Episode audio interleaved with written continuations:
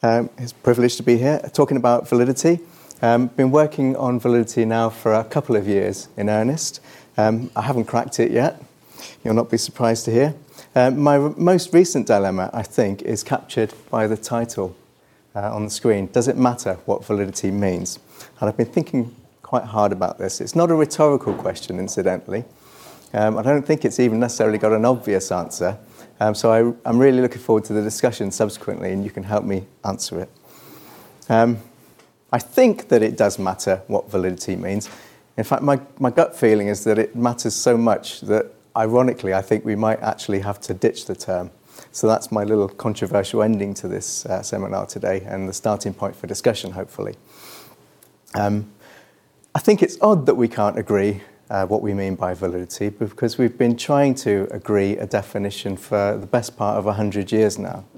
So that's quite some time.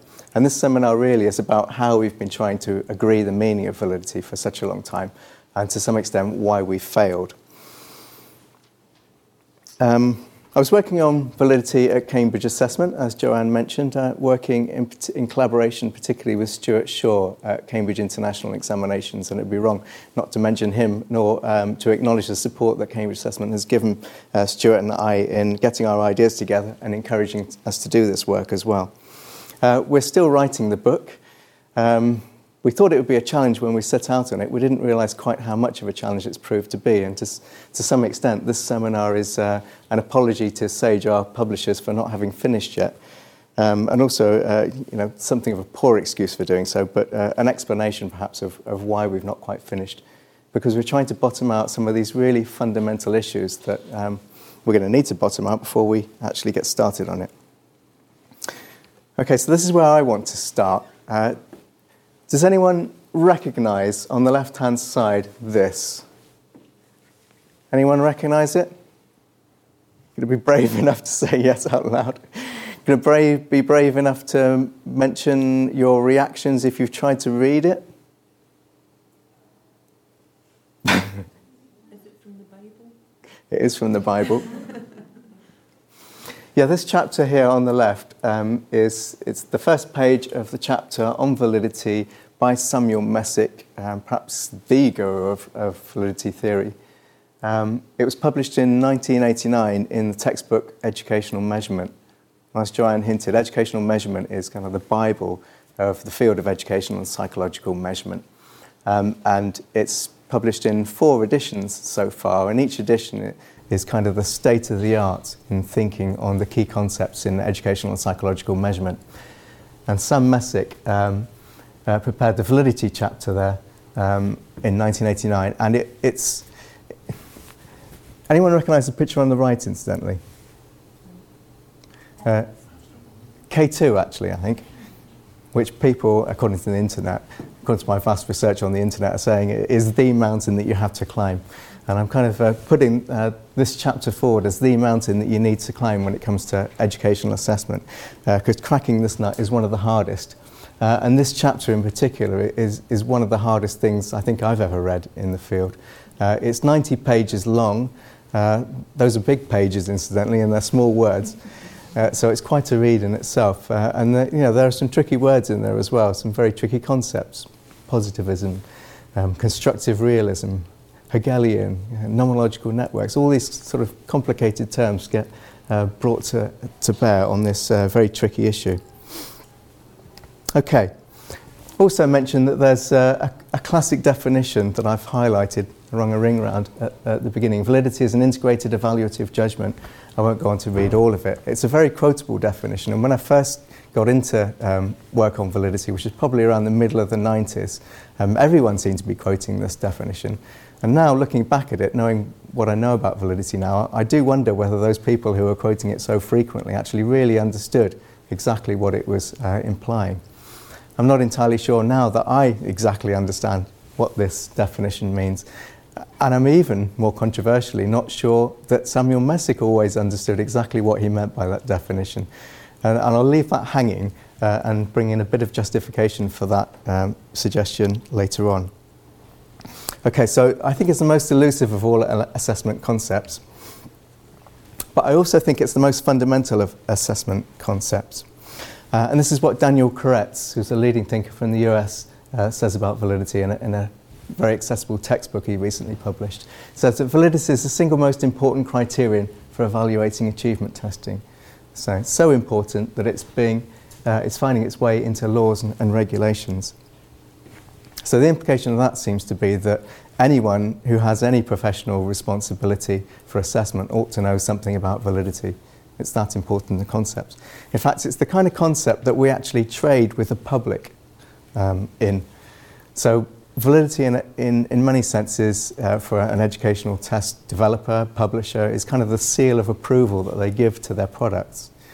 It's like a, a kind of MOT test for educational assessment, if you like. Um, so it's that important. That kind of sets up a dilemma, I think. It, it, sets up a dilemma in that it's the most fundamental of concepts, but it's also the most elusive of concepts. And particularly if we bear in mind that assessment is so fundamental to our society, assessment is the way in which we structure society in many ways. Given that assessment is so controversial, it's always being challenged, you kind of think that it ought to be really important that we know what we mean by validity, the single most important criterion in evaluating it. So that's really that's my starting point for today. That dilemma. Many people find it very hard, very hard indeed, um, to understand what validity means. And I think that's not entirely surprising because validity has got so many different meanings. And I'm going to start off by illustrating how it's got so many different meanings in so many different fields. Fields distinct from educational psychological measurement, which is the field that I'm particularly interested in.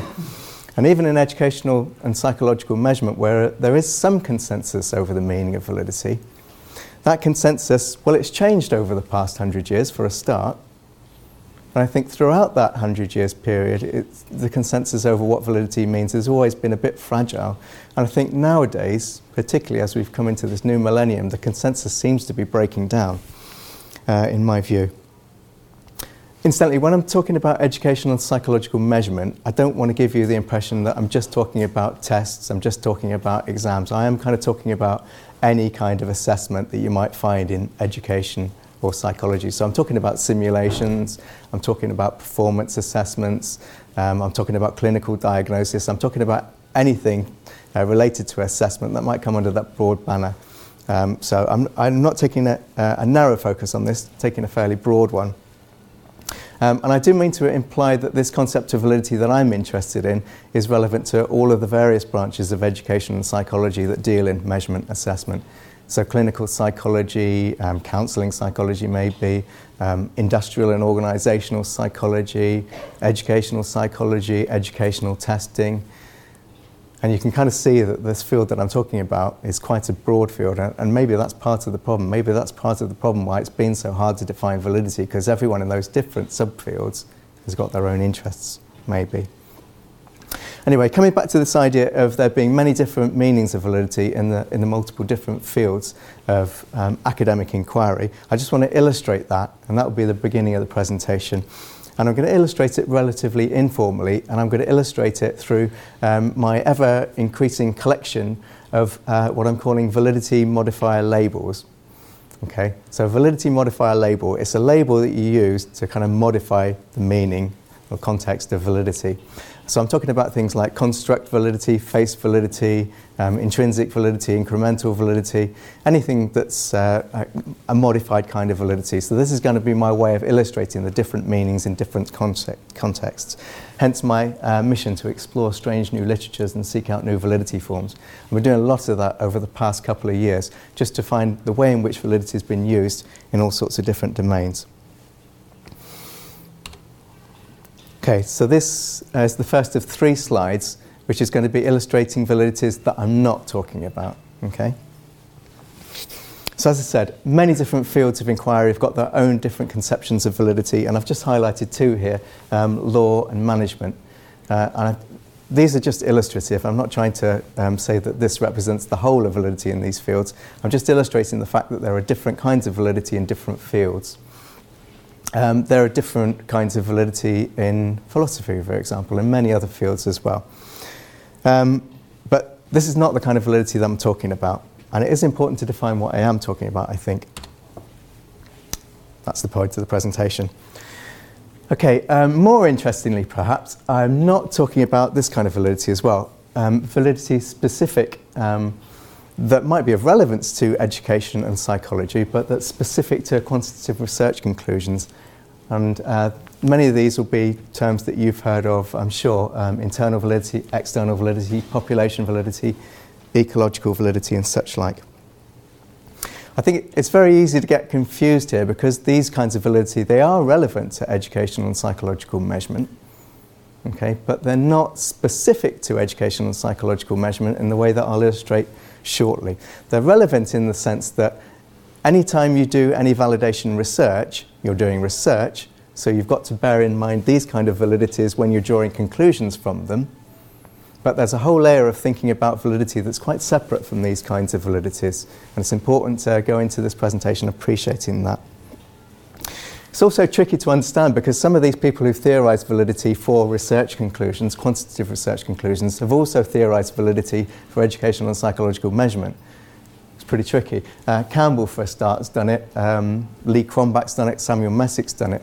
And they've all done it in slightly different ways.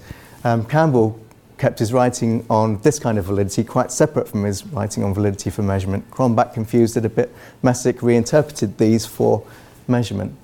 It's a bit confusing, but bear in mind this is not the kind of validity that I'm talking about. Uh, and this isn't the kind of validity that I'm talking about as well. So, this is validity for qualitative research conclusions. And there's been a lot of debate in the social sciences as to whether or not you can have a concept of validity that can cover both quantitative and qualitative research traditions. Okay, and, and these are just um, examples of validities that I've found in the qualitative research literature. Um, some of them very creative. Uh, and these, I guess, would be from people who think that we need slightly different kinds of validity from the quantitative aspect. So this is validity for qualitative research conclusions or maybe qualitative research outcomes, not for quantitative ones. Again, I'm not talking about this, and I'm not talking about the debate between qualitative and quantitative validity, whether it's the same validity, but maybe the debate that's happened in that, uh, those literatures might be able to inform my question as well. I'm not sure, we'll see. See what you think. Okay, so this is, this is the validity that I'm talking about. Can you even read that? I think at last count there's about 149 there. I'm not entirely sure. As I say, I've been collecting these validities from the literature, um, not really through a systematic uh, um, reading of the literature, just um, randomly coming across them in my readings on validity. But it's quite interesting that I've amassed so many. Um, the ones in red so I've mentioned concurrent validity, construct validity, content validity, convergent validity. I highlighted the ones in red because I thought they might be the ones that you're more likely to have heard of. Has everyone heard of content validity? Or should I say, has anyone not heard of content validity? Or predictive validity? Or construct validity? Okay. Uh, I'll come back to that point. It's significant. So the ones in red uh, are the uh, the ones that I think are more likely to be recognised. Um, the ones in black you, you probably won't have heard of. Many of them are very obscure. Um, there's pr- probably around 30 to 40 of them are actually only synonyms of other ones. Uh, it's confusing literature. Um, although the others are probably relatively independent, although even the ones that are independent, there's quite a lot of overlap of meaning. Um, and that's tricky, really. I mean, that overlap of meaning um, confuses the literature because, in a sense, it's kind of these, the invention of these new validity modifier labels is kind of hinting at a, a fragmentation of the concept of validity, you know, almost a hyperfragmentation of the concept, which kind of confuses what we actually mean by it. Despite this kind of hyperfragmentation of the concept of validity, actually what the professions have tried to do over the past 30 years or so is to unify the concept of validity. And if this is confusing, the hyperfragmentation, well, equally, the attempt to unify the concept of validity has also been confusing, and I'll talk a bit about that now. So now I'm going to talk about a consensus definition of validity and its evolution. Okay, so there was a time about 100 years or so ago when none of those validities that I've just shown you on the previous overhead existed. Um, that was a time when the mental measurement movement was coming, coming to prominence, really, um, in the United States, in Europe uh, and elsewhere. um, there were loads and loads and loads of new tests being developed. Uh, those were tests of general intelligence, tests of specific aptitudes, tests of educational achievements, all sorts of new tests.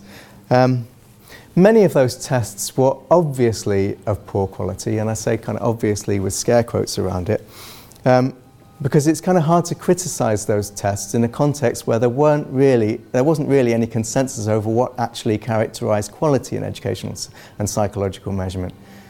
So there were many tests that actually looked like they weren't very good, but there wasn't any clear consensus over what um, characterized good.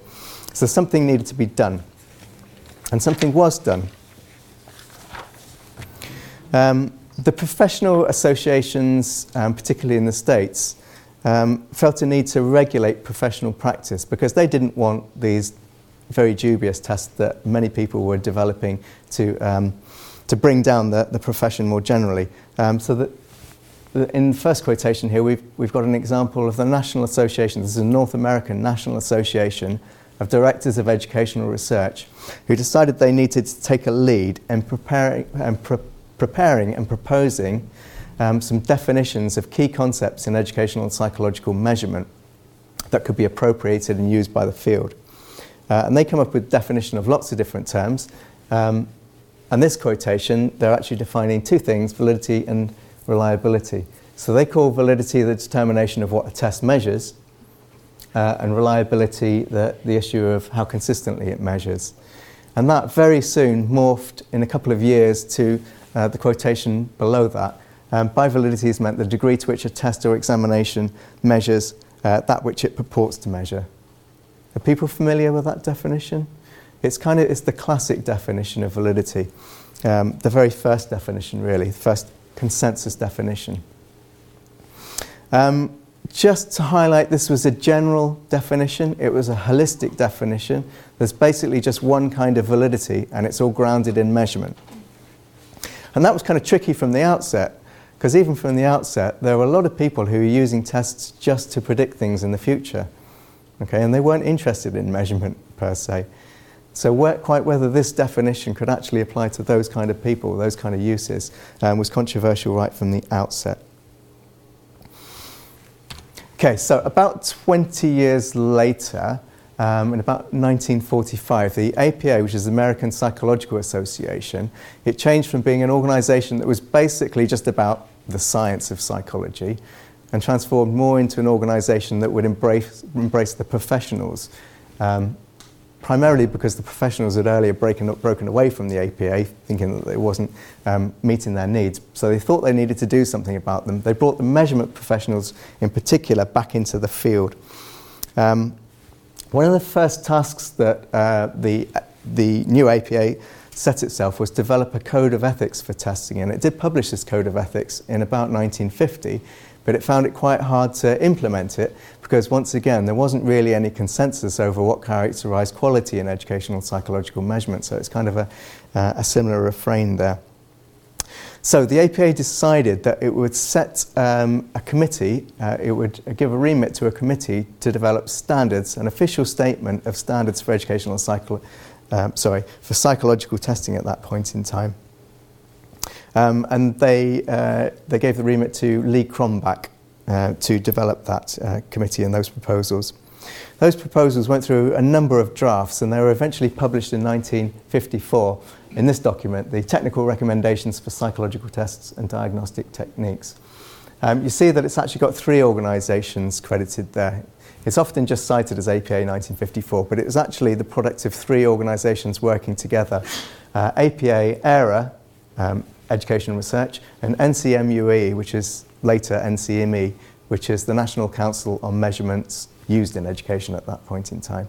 So basically, these were the educational and psychological measurement professional organisations. Uh, and I think it's important to notice that they collaborated in, in this consensus uh, statement. It wasn't a consensus just about validity, but frankly, validity was the biggest component of, of this booklet that later came to be called the standards. Okay, um, it had a large, uh, and quite a lot of pages devoted to it. it. It consisted of an introductory section in which the concept of validity was discussed and defined, and then 19 specific validity standards. And the very first validity standard was this one. It said when validity is reported, the manual should indicate clearly what type of validity is referred to. And I draw your attention here to the, to the, the word type. Okay, so the implication now was that validity, rather than being a general holistic concept, it was kind of coming in types. Uh, and that's not one type of validity, um, but it's four type of validity, and you always need to be clear which one you're talking about. And these were the particular types of validity uh, that were referred to in the very first standards document. Um, content, concurrent, predictive, constructs. And as you said, you've, you've kind of all heard about that, and I think that's significant. Uh, it was always assumed that this document, the professional standards, would be updated, revised as and when necessary. Um, and the second edition was published in 1966. Uh, the 1966 version, it was very similar indeed in its discussion of validity to the 1954 version. The only thing it really did of significance, I think, was to collapse two categories, predictive and concurrent, into one category, which was criterion related validity. So it's a very similar story of validity, specialized and fragmented, just they collapsed two other categories. The third edition was published in 1974. Again, it had a very, very similar discussion of validity. Um, and influenced by these ways of thinking about validity, um, during the 60s and 70s, validity became to be seen very much as a specialized concept. So if you're doing um, educational testing, content validity is probably going to be of most interest to you. So content validity came to be seen as this specialized validity for achievement tests. Um, criterion related validity came to be seen as a specialized validity for aptitude tests construct validity came to be seen as a specialized validity for personality tests. It wasn't as quite as simple as that in the standards, but that was essentially kind of the message that was being given. Okay, but then we come down to 1985, and this is, this is a big change actually. this is where Samuel Messick comes in again. Um, Samuel Messick, he, he um, was a prominent uh, psychologist by then, um, but in 1975, he published what was to become a really influential paper on validity. And then he followed that up by two more really key papers in 1980 and 1981. And he and others, including Robert Guion, who worked in individual and organizational psychology context, um, they essentially changed the way that we think about validity. So instead of thinking about validity as a fragmented, specialized concept, these guys were saying, no, that's completely the wrong way of thinking about validity. There is only one kind of validity, construct validity. So the idea that we should have these validity modifier labels, um, identifying different kinds, different aspects, is, is just kind of um, false. And this led to a sea change, which was re- recognized in the 1985 standards. So um, you'll see that there's no longer reference to any kinds of validity instead of kinds of validity, we've got content related evidence of validity, criterion related evidence of validity, and such like. So there's no such thing as different kinds anymore, there's just different sources of evidence. Okay, going on to the um, 1999 standards, this is the fifth edition. This is actually the current edition, although there is an edition being prepared as we speak. Um, it kind of took this unitary conception of validity one stage further, really, or maybe just made it more explicit. Um, I think this standards uh, uh, conception of validity is an homage to Samuel Messick, really, because it's very, very consistent with the way in which he thought of validity. So, um, just to characterize it using that quotation there, in the current standards, all, of test, all test scores are viewed as measures of some construct. The validity argument establishes the construct validity of a test. Okay? So, in a sense, we come, kind of come full circle We've gone from what was originally a general holistic concept, that classic definition of validity as whether a test measures what it purports to measure. Then we will go to a specialized fragmented concept. And then by the mid, mid 80s, and certainly into the 90s, we come, come back to a general holistic concept that's grounded in measurement.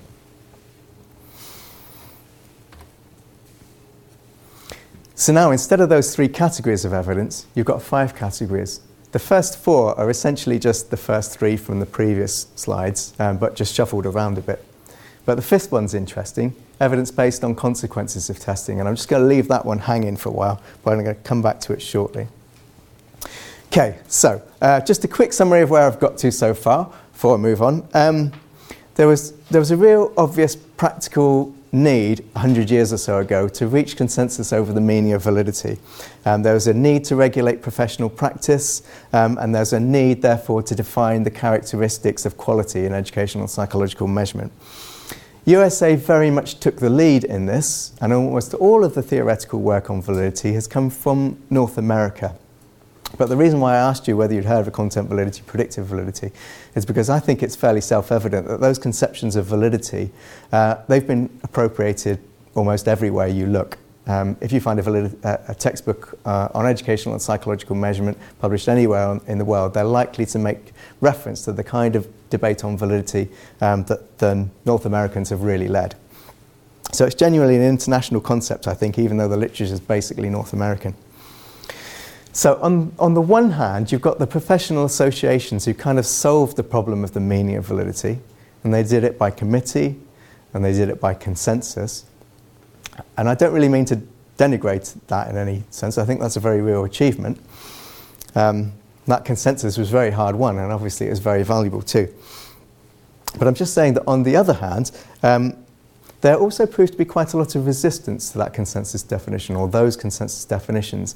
And now, in the section that I've called a fragile consensus, I just want to explain a little bit more about why there's been so much and how there's been so much resistance. Okay, I think the kind of resistance to the consensus definitions, these official statements from the professions of educational psychological measurement, um, I think that I think the, re- the resistance has been least problematic actually when it's been most explicit. And this is a very uh, paper uh, just illustrating an explicit challenge to the consensus definition, uh, published by Cattell in 1966, so before the second edition, after the first edition, said that the first edition's consensus was basically premature uh, and that he had a much better version of validity, and that was essentially characterizing it. We don't need to go into the details of it. I'm just using this slide to illustrate that there were explicit challenges to the consensus definition, particularly after the first standards document. It was a, a, a decade or so of some really interesting debate. And that kind of debate, obviously, following the publication of the first standards, very important, very uh, natural. Um, but having said that, uh, even despite the debate, um, in the next 10 years or so, um, there was a gradual appropriation by many of the big hitters in the field of the conceptualization that the standards had come up with. And this slide is just trying to illustrate that by using um, three different uh, classic textbooks of the time. You may well have heard of some of them uh, Essentials of Psychological Testing by Cronbach, Psychological Testing by Anastasi, Thorndike and Hagen's Measurement and Evaluation in Psychology and Education, key textbooks of the time, published in multiple editions. So you can kind of track through the multiple editions and, and see how they change in their views of validity, and I've done a bit of that. The standards is at the top. So you can see that Cronbach, to begin, begin with, he, he was dividing validity into logical, empirical, and then a new one, factorial. And that was kind of the, that was the very earliest breakdown of validity, if you like, into logical, empirical, um, and then um, by his 1960 edition of the same textbook, he was using the same categories exactly as the 1954 standards, and that's perhaps not surprising given that he was the chairman of the committee. 1970, he was using the 1966 categories. Um, slightly more surprising, more interesting that Anastasi and Thorndike and Hagen, in exactly the same way, they came round to, from having slightly different categories to begin with, falling into the consensus position. So all I'm really trying to in- illustrate is that is the way in which these consensus standards really influence the big hitters, the thinking in the field. Okay, so some more, more problematic, I think, than the um, explicit resistance, the explicit debate over um, the meaning of validity, um, was the resistance that was kind of more implicit. And I call it the growth of the black market in types of validity. Uh, and it started it started before 1954, but the tradition carried on following the publication of the standards in 1954. So we've got Loevinger on internal, substantive, structural, external, Campbell and Fiske, convergent, discriminant, Campbell, writing on measurement this time, trait, nomological. I call it the, the black market in types of validity um, because we're talking about the invention of new kinds of validity beyond the official consensus statement. That's the only point I'm trying to make. It's not always clear to me, not always clear to me, whether these validities were being proposed um, in a way that was a challenge to the standards or just intended to elaborate it. So it's not entirely clear um, whether these are kind of a, an opposition to the standards or, or actually just supporting them. But um, I'm just trying to illustrate that it highlights a trend that we see more and more as the decades go by. Um, a trend towards a hyper fragmentation of the concept of validity, which I think has ultimately obscured its meaning. This was pre 1966, so it's pre second edition, um, a period um, within which debate would only be natural. But I think it's worth mentioning again in 1966, when we had the second edition, what happened was not that these were sucked into the standards and uh, clarified distinctions that were being made in the standards, but actually the standards moved from having three kinds of four kinds of validity to three. So whereas the literature was churning out more kinds of validity, the standards actually resisted that uh, trend and reduced its validities from four to three. I think that's significant. Um, so after 1966, um, even after the publication of the second edition, when it was really beginning to get the concept was really beginning to get appropriated um, by the, the, the, big hitters, some of the big hitters. Uh, we see the growth of the black market uh, continue. Again, I mean, these are big hitters as well in the field. Lord and Novick in particular. I mean, they talked about the traditional standards version um, of the breakdown, but they also added their own empirical validity, theoretical validity. Got some interesting ones like cache validity.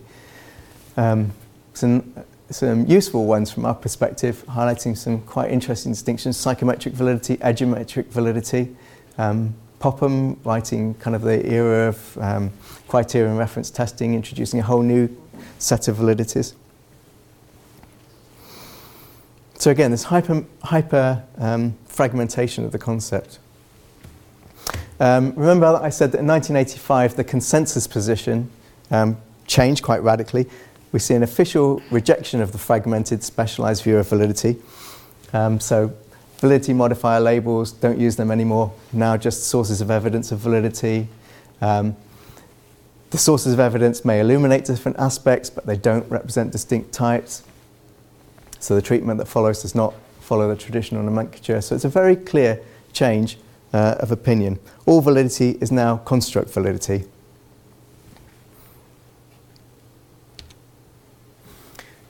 Even today, though, the black market is still continuing to trade in these kinds of validity. So the educational and psychological measurement professions, through this standards document, has officially rejected the idea of types of validity.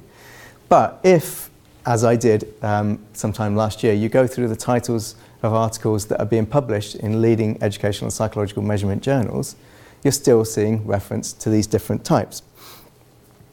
Um, so I did a, a, study that simply looked at the titles from 22 journals published between 2005 2010. All I was asking was how frequently was this X validity formulation to be found, just in the titles.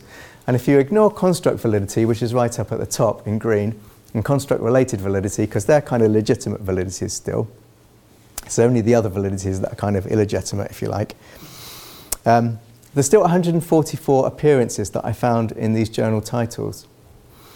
And I, at first glance, I thought, well, maybe 144 is not very much. And then I did a back of an envelope calculation, and I thought, well, maybe if a journal publishes around 25 articles a year, and we're talking about six years, I, I worked out that that's about 4% of titles potentially making reference to these different kinds of validity. And these kinds of validity, they were officially banned according to the standards in, in 1985. So my question is what's going on really? Um, it's not just that we find reference to these kinds of validity in the literature, it's actually these kinds of validity are still being invented to the current day. So the black market continues to grow. Prospective validity, retrospective validity, translation validity, blah, blah, blah. As I said, what, what's going on here?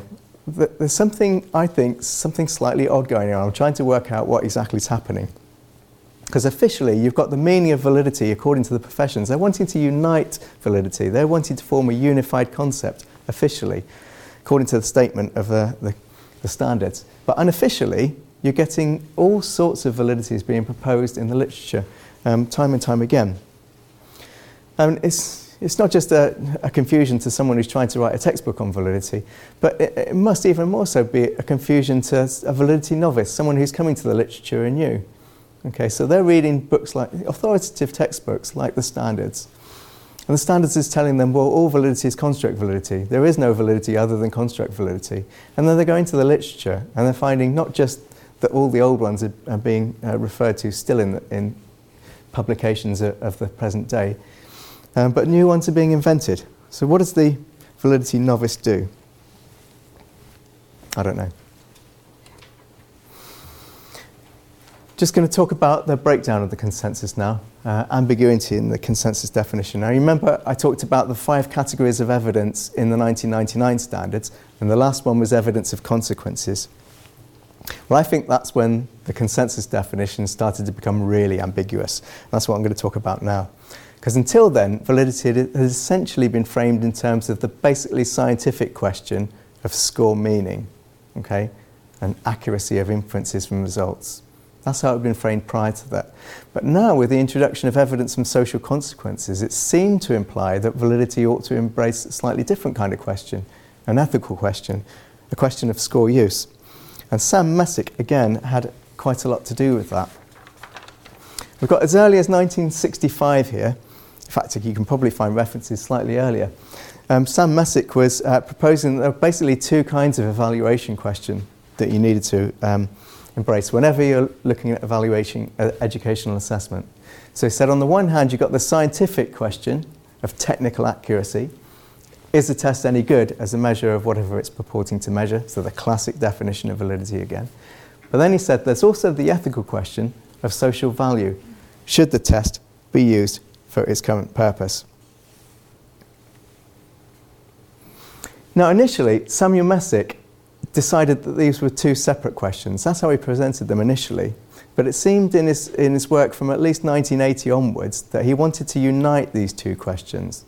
And he chose this mechanism of uniting them, the concept of validity itself.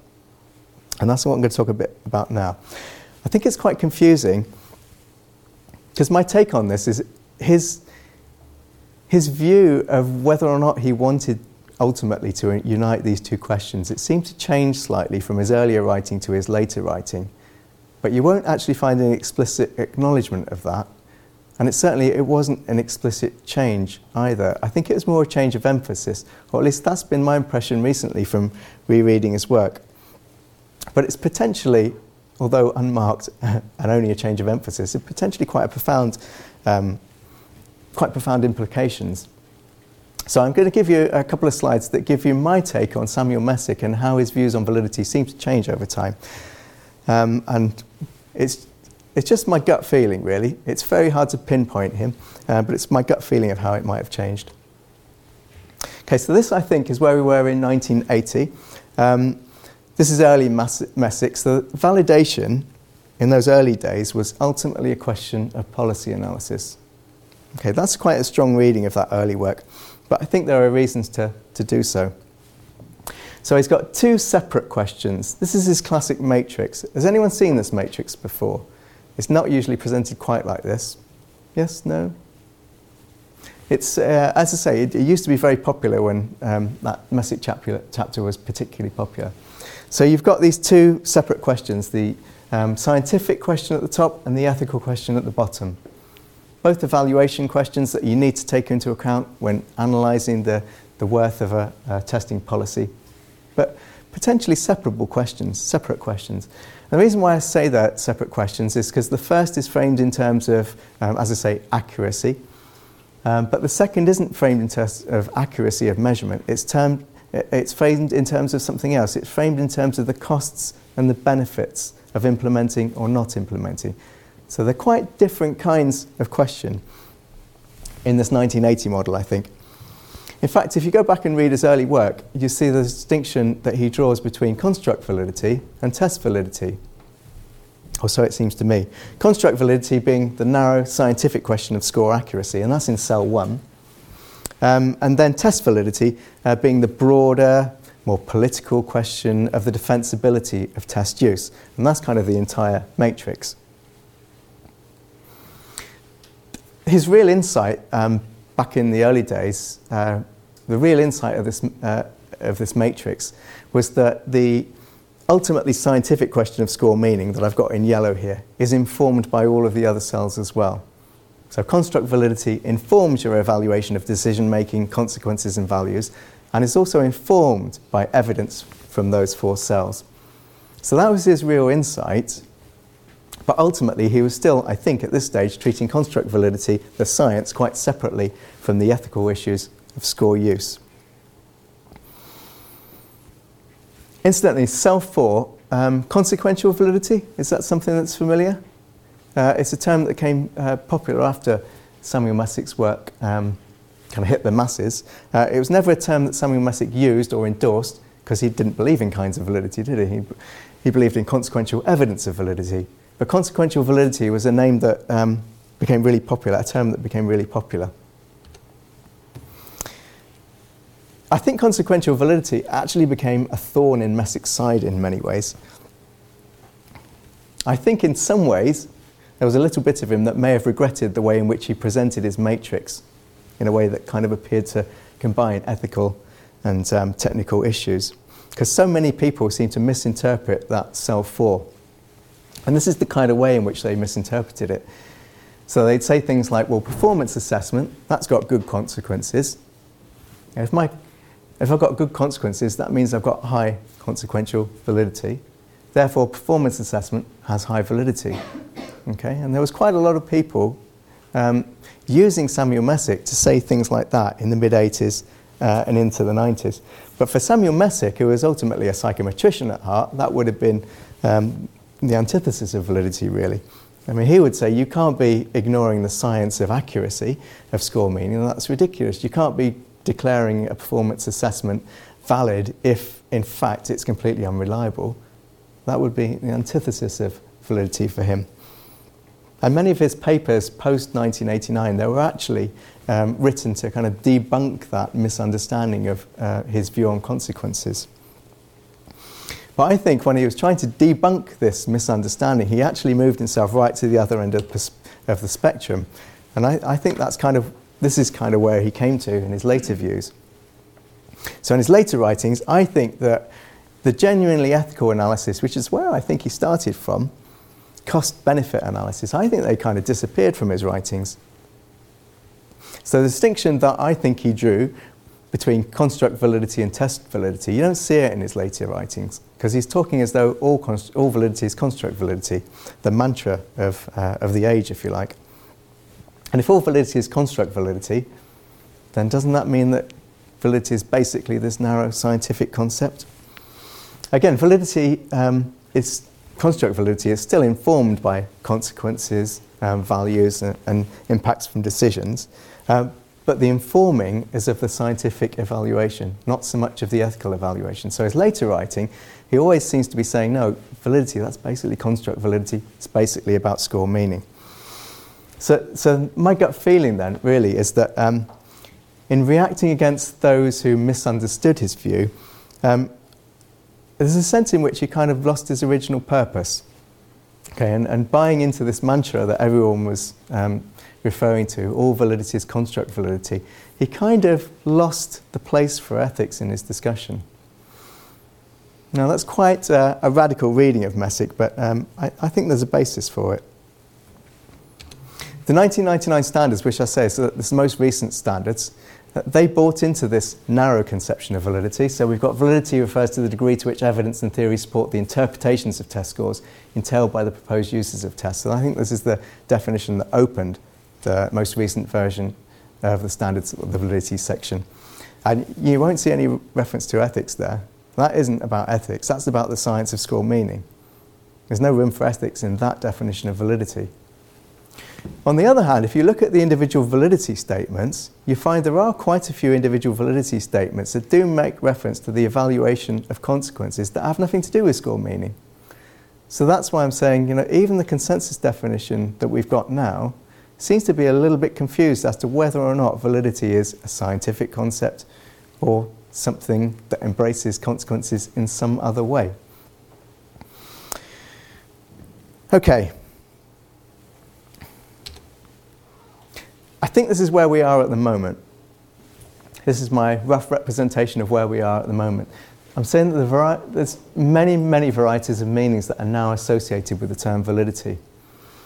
Um, what I've done there is essentially done a Messick type matrix, but um, enlarged it a little bit. So I've got columns that say measurement, decisions, impacts, and then a rows for scientific evaluation and ethical evaluation.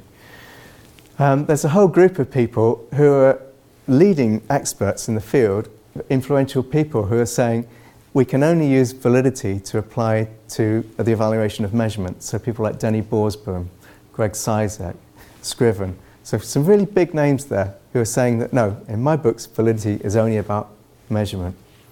Then you've got people like Samuel Messick, the later Samuel Messick in, in my characterization, and the narrow version of the current standards, who are saying no, validity is about measurement and decision making. It's still a narrow concept, but actually you can't separate measurement and decision making. They're essentially the same thing. Then you've got the, the, the third grid there. Um, I've called this the broad interpretation of the standards. It does have room for evaluation of consequences, but it's not really an ethical evaluation, and it's not really bearing on score meaning. So it's kind of a, you know, a practical um, concept about whether or not the impacts that you think a test ought to have can be realised. So, a different kind of conception of validity. And then you've got the, the broadest, most radical conception of validity. And in that cell, I've got the earlier Messick, the later Lee Cronbach, the later Mike Kane, all with question marks. I'm not absolutely certain they'd call themselves, uh, they'd cite themselves in, in these cells, but I, I think that's probably the best description of them. Um, but some of the leading thinkers in terms of validity, if you're in that cell, you're in good company. Um, but these guys having a very much broader view of validity, which embraces um, measurement, decisions, impacts, scientific issues, ethical issues.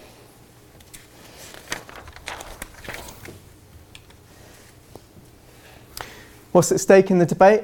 Uh, the debate as to whether or not we should define validity as a scientific and an ethical issue.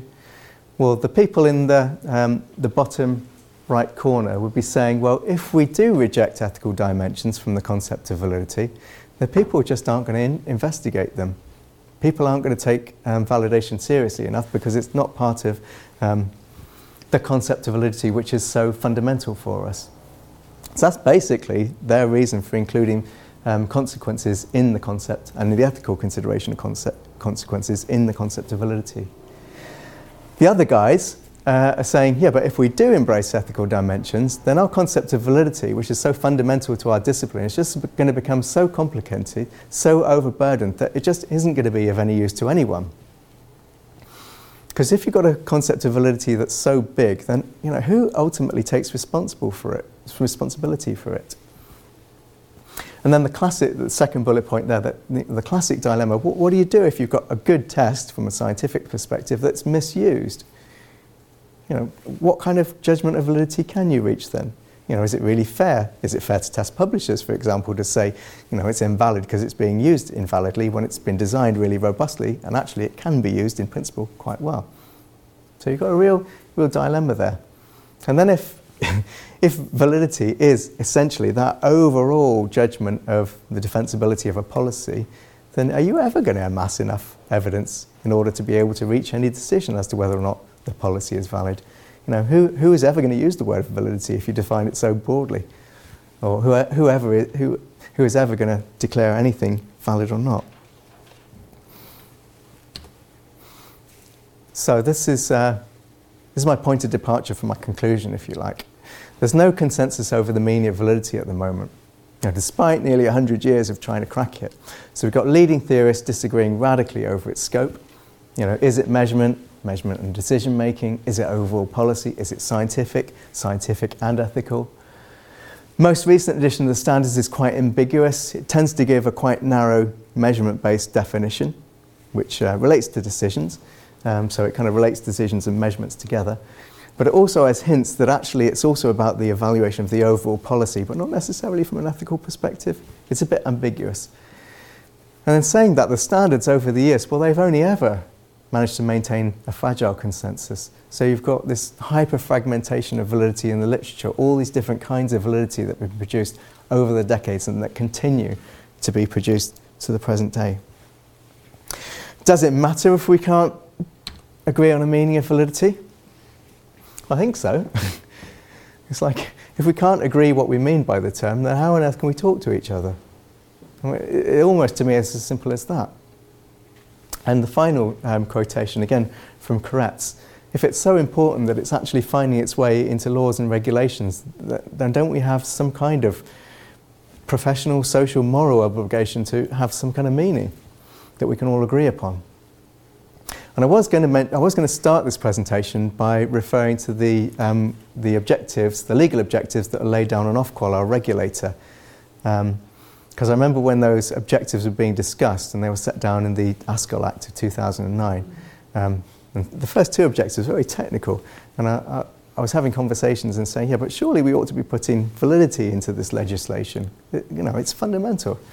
You know, it's, what did Koretz say? It's the single most important criterion when you're evaluating um, educational assessment. And that's Ofqual's job, to evaluate educational assessment. Surely validity has got to be in the legal objectives. But actually, um, in retrospect, validity didn't appear. Um, reliability appeared, although not necessarily what we'd understand by reliability. But validity didn't uh, appear. And in retrospect, I'm kind of quite glad that it didn't appear because I now realize just how much disagreement there is over the meaning of the word. You know, how can we, on one hand, surely validity ought to be in the legislation, and on the other hand, how can it be in the, in the legislation if, if we just don't agree what it means? Okay, so on to the conclusion, really. You know, has the term validity um, outlived its usefulness? Because I sense that we kind of reached a bit of an impasse now in the literature. Um, there's people explicitly uh, aligning themselves to one of the camps that I put on that um, four figure uh, table. So people aligning themselves to the, the Borsboom Scriven kind of narrow view of validity, and others to the later um, Kane and Cronbach very broad view. So there's people going, going into different camps. This is what I mean by validity, this is what I mean by it. There's a lot of people, I think, um, and I notice this more from everyday conversations with people than from the literature. There's many people who actually use, many assessment professionals who actually use validity with you know, almost no meaning at all nowadays. It's, it's, like, um, it's like validity or valid has come to mean like wicked, you know. It's wicked. It's like, oh, that's, that's a wicked item, that's a wicked test. You know, it's, it's valid. It's kind of like it's got connotations of goodness, but you know, precise connotations, I don't really know. You know, when I talk to people in educational agencies, um, when I talk to the regulator, when I talk to my colleagues, you know, we, I'm probably just as much to blame as anyone else, we tend to use validity often like that, as though it's kind of generally good, but we don't really know what it means. And, and I think that's a bit of a problem. So I'm kind of coming to the conclusion that maybe the term itself uh, has outlived its usefulness and is actually becoming a stumbling block. Um, and I'm wondering whether we could even ditch the term. So, could we ditch the term validity? Um, and obviously, before anyone else says it's a ridiculous idea, I'll just get in there first and say, of course, it's a ridiculous idea. You know, it's been our watchword for uh, a century. And when I say watchword, I think that's, um, I didn't really choose that word, it just came to me, and then I thought, yeah, that, that really is the word that I, I want there. It's the principle that we've lived by in educational and psychological measurement. Validity is our watchword. And the second bullet point, that which we call a rose by any other name would smell as sweet. You know, the implication there is, well, you can't just ditch the word validity and hope to solve all of the problems that um, our lack of agreement over its meaning has caused. Um, can we? That's one of the criticisms that people have put to me when I've suggested this, and you know, there is something to it. Incidentally, this is, this is King Canute, okay? Get what I've done with that? No? okay, so on the other hand, there are possible reasons why maybe it's not such a daft, word, uh, daft idea to teach the term validity. I think actually at the moment, right now, there's more disagreement over how to apply the term validity than there is over how to characterize quality in educational and psychological measurement. And that's a bit of an odd situation if we are actually there. I think a lot, a lot of people are raising the second bullet point. A lot of influential people in, in my field are, are raising the second bullet point, which is that the term validity has become so big now, it embraces so much that even the specialists don't seem to be able to understand what it means. Now, even the specialists aren't really getting what validity is all about. And if the specialists aren't getting it, then obviously the public aren't going to be able to get it. And if, if no one's getting it, then maybe we just ought to rethink. And then the third one, I, I'm not sure the extent to which I can substantiate it, but it is a bit of a gut feeling that actually genuine differences of opinion over how to characterize quality in educational psychological measurement, they're kind of getting a bit sidelined, those debates, in, uh, you know, uh, in the shadow of the debate over quite what validity refers to, which is the big talking point at the moment. Okay. So, m- my question then is what if we stop talking about validity and thought just more about quality? What if we stopped talking about validation and thought more about evaluation? Um, I, have deliberately chosen those words um, because they're all embracing and they're not at all technical. You know, quality doesn't have a precise technical meaning in educational and psychological measurement. And I think that's a good thing because it can help us. It kind of begs the question of what's quality. Um, and it can help us to refocus perhaps on the really important issues that are getting a little bit sidetracked at the moment. So, so maybe it might help if we ditch the term validity and, and got back to the drawing board. Um, I think a lot of people think Samuel, Matri- uh, Samuel Messick's matrix was a mistake. I actually think um, but it was really useful um, in structuring overall policy evaluation. I think it could probably be refined a bit. Notice that I've added legal evaluation because I think that is quite a separate kind of evaluation that obviously needs to be taken account of in an overall policy analysis. I've split his uses column into decisions and impacts because we've had a lot of debate that will be um, better directed if it distinguished between those two. But ultimately, I think his matrix was a re- really neat way of thinking about validity. So although a lot of people criticise it, I would like to, um, I'd like to return to it or a version of it. Um, where, we, where we got really hung up, where we went wrong, is by trying to pinpoint which particular cell was validity. We spent such a long time doing that. We've reached such an impasse that it just seems a bit of a, a silly debate. Um, what we really need to be focusing on is what constitutes quality in each of those cells you know, what constitutes goodness, if you like, in each of those cells. So let's forget about validity and kind of think more about evaluation. Uh, all I'm proposing, uh, and it's not very radical really, is just a terminological change, i.e., not using validity and just thinking what we mean by evaluation, but it could potentially help us to bypass an impasse. Okay, so um, yeah, these are, these are the kinds of questions that I think probably aren't receiving as much attention as they could be if it weren't for us being so um, obsessed by this debate over the, the size of validity. So it's not so much whether impacts ought to be part of validity, it's uh, more a case of how you know, we judge the plausibility of mechanisms for bringing about certain impacts. It's not about whether impacts are part of validity. You know, they're obviously part of evaluation. So the question is how, how do we establish the overall value of a testing policy?